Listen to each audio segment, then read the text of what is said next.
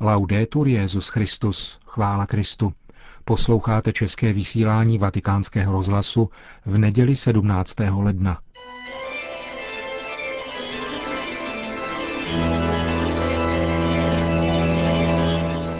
Církev a svět. Náš nedělní komentář. Připravil a hovoří Ondřej Krajtl.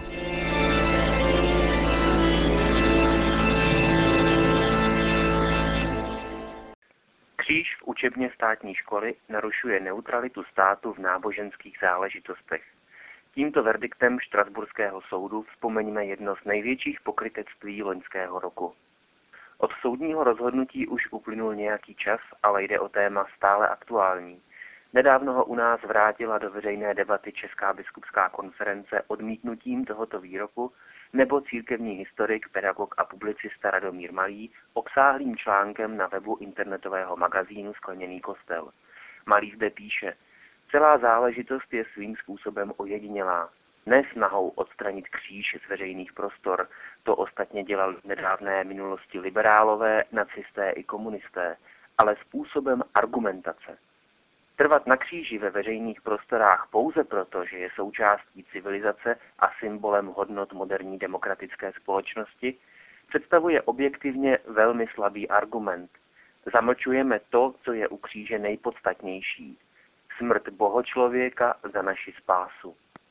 Bojíme se, že současná pluralitní společnost by to mohla chápat jako netolerantní vnucování jednoho náboženství praxi to znamená, že považujeme současnou diktaturu relativismu, odmítající v křesťanství právě to nadpřirozené, za legální a jsme ochotní ji přijmout jako něco pozitivního.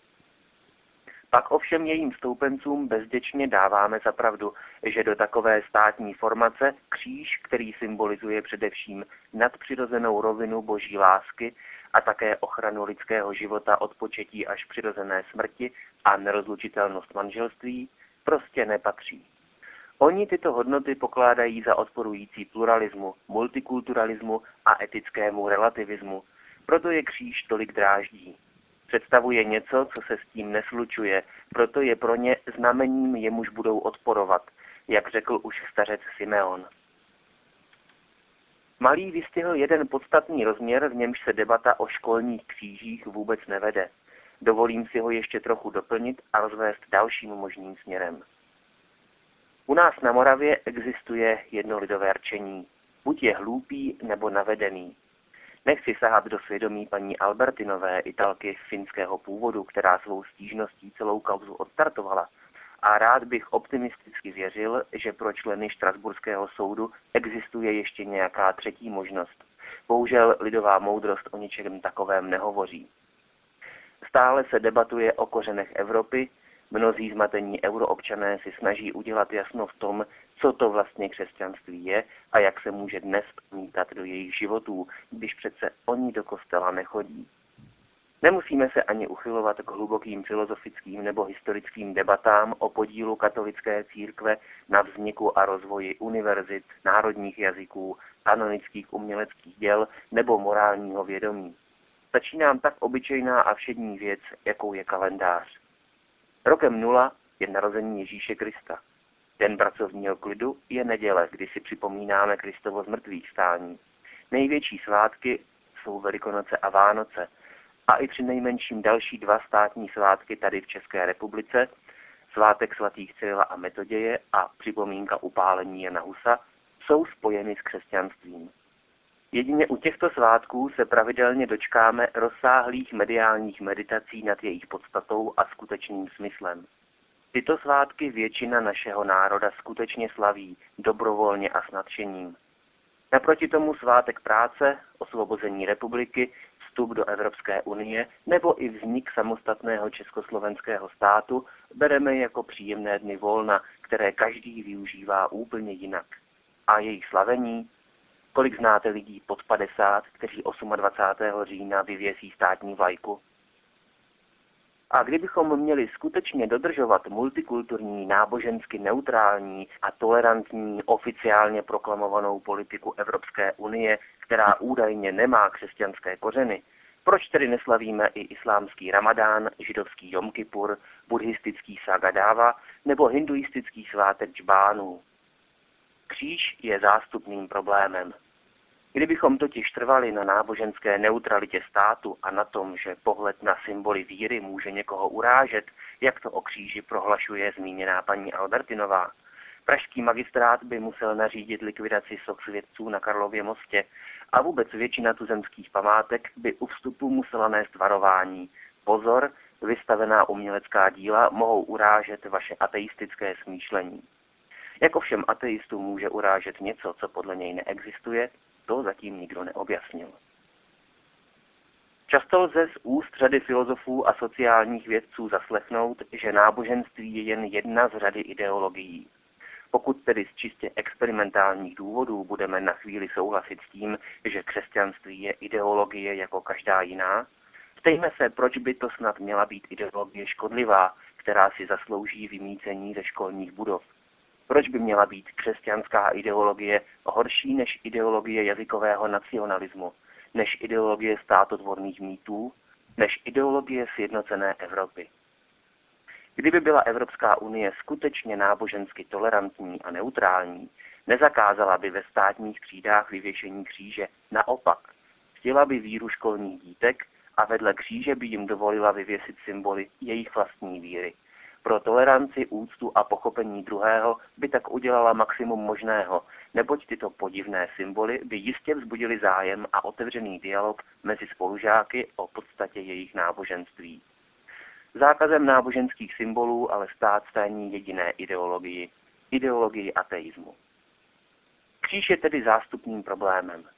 Tím skutečným je fakt, že dosud v Evropě přetrvává učení bohočlověka, který po lidech požaduje změnu smýšlení, změnu chování, který vyžaduje víru podepřenou skutky. A všemu navzdory to i po dvou tisících letech stále funguje. Dokonce i v těchto dnech jsme svědky, že celý euroatlantický prostor vychází z křesťanské tradice, z oné křesťanské ideologie stělesňované křížem. Mezinárodní humanitární pomoc přírodní katastrofou sužovanému Haiti úzce souvisí s druhým největším přikázáním následovníků Krista. Miluj bližního svého jako sám sebe.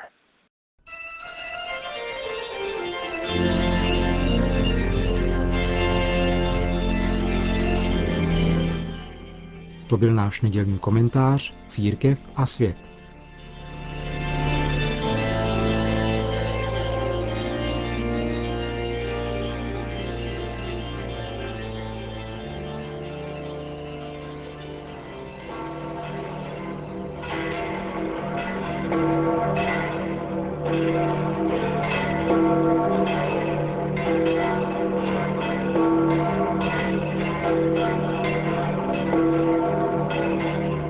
Kolem poledne se na náměstí svatého Petra zhromáždilo několik desítek tisíc lidí, aby si vyslechli promluvu Benedikta XVI., pomodlili se spolu s ním modlitbu Anděl Páně a přijali jeho apoštolské požehnání. E Drazí bratři a sestry, e. Na tuto neděli připadá Světový den migrantů a uprchlíků. Přítomnost církve po boku těchto lidí je v průběhu dějin neustálá a dosáhla významného vrcholu na začátku minulého století. Stačí pomyslet na postavu blahoslaveného biskupa Jana Křtitele z Kalabrínyho a svatou Františku Kabríny. V poselství vydaném k této příležitosti jsem věnoval pozornost nezletilým migrantům a uprchlíkům.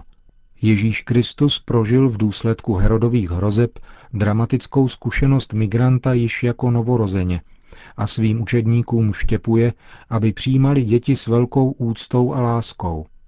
Také dítě, ať už je jakékoliv národnosti či barvy pleti, je totiž v první řadě třeba považovat za lidskou osobu, obraz Boží, a je třeba jej opatrovat a chránit proti jakémukoliv pokusu o zneužití či vytlačení na okraj společnosti.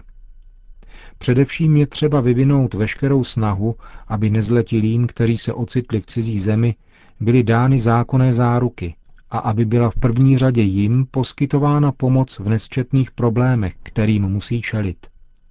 Vřele povzbuzují křesťanská společenství a organizace, které slouží nezletilým migrantům a uprchlíkům, a všechny vybízím, aby k ním chovali výchovnou a kulturní citlivost podle autentického evangelního ducha. Oggi pomeriggio, a quasi 24 anni della storica visita del venerabile Papa Giovanni Paolo II, dnes odpoledne, takřka 24 let po historické návštěvě ctihodného papeže Jana Pavla II., se vydám navštívit hlavní římskou synagogu, abych se setkal s židovskou obcí města a učinil další krok na cestě smíření a přátelství mezi katolíky a židy. Navzdory problémům a těžkostem mezi věřícími dvou náboženství lze vnímat ovzduší velké úcty a dialogu, což dosvědčuje, nakolik jsou zralé tyto vztahy i společná snaha ocenit to, co nás spojuje. Je to především víra v jediného Boha, ale také obhajoba života a rodiny a touha po sociální spravedlnosti a pokoji. Ricordo infine che domani si aprirà la tradizionale settimana di preghiera per l'unità dei cristiani. Na závěr připomínám, že zítra začíná tradiční týden modliteb za jednotu křesťanů. Každoročně je to pro věřící v Krista příhodný čas k oživení ekumenického ducha, vzájemným setkáním, vzájemnému poznávání, modlitbám a společné reflexi. Biblické téma vzaté z Evangelia svatého Lukáše podává slova z mrtvých vstalého Ježíše k apoštolům. Vy jste toho svědky. Naše hlásání Kristova Evangelia bude tím věrohodnější a účinnější, čím více budeme sjednoceni v jeho lásce jako praví bratři. Vybízím proto farnosti, řeholní společenství, združení a církevní hnutí, aby se zejména během eucharistické bohoslužby nepřetržitě modlili za jednotu křesťanů. Svěřme tedy tyto tři úmysly, naše bratry migranty a uprchlíky, náboženský dialog s Židy a jednotu křesťanů, mateřské přímluvě nejsvětější Pany Marie, Matky Krista a Matky Církve.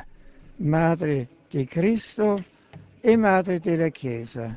Po hlavní promluvě papež opět obrátil pozornost k aktuální situaci na Haiti. Cari fratelli e sorelle, il nostro pensiero in questi giorni.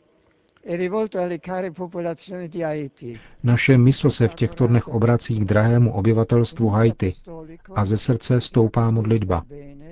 A poštolský nuncius, kterému se díky Bohu vede dobře, mne neustále informuje a tak jsem se také dozvěděl bolestnou zprávu o úmrtí tamnějšího biskupa, jakož i mnoha kněží, řeholníků a seminaristů.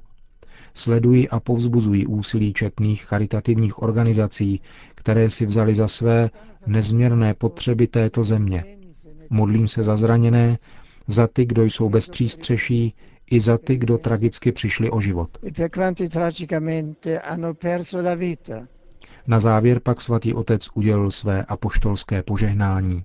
Sit nomen Domini benedictum, ex hoc nunc et usque in seculum, adiutorium nostrum in nomine Domini, qui feci celum et terra, benedicat vos omnipotens Deus, Pater et Filius et Spiritus Sanctus.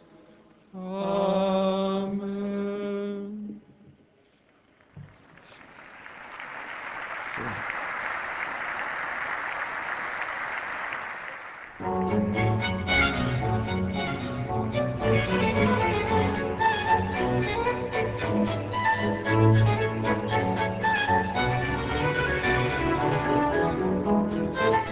Končíme české vysílání vatikánského rozhlasu. Chvála Kristu.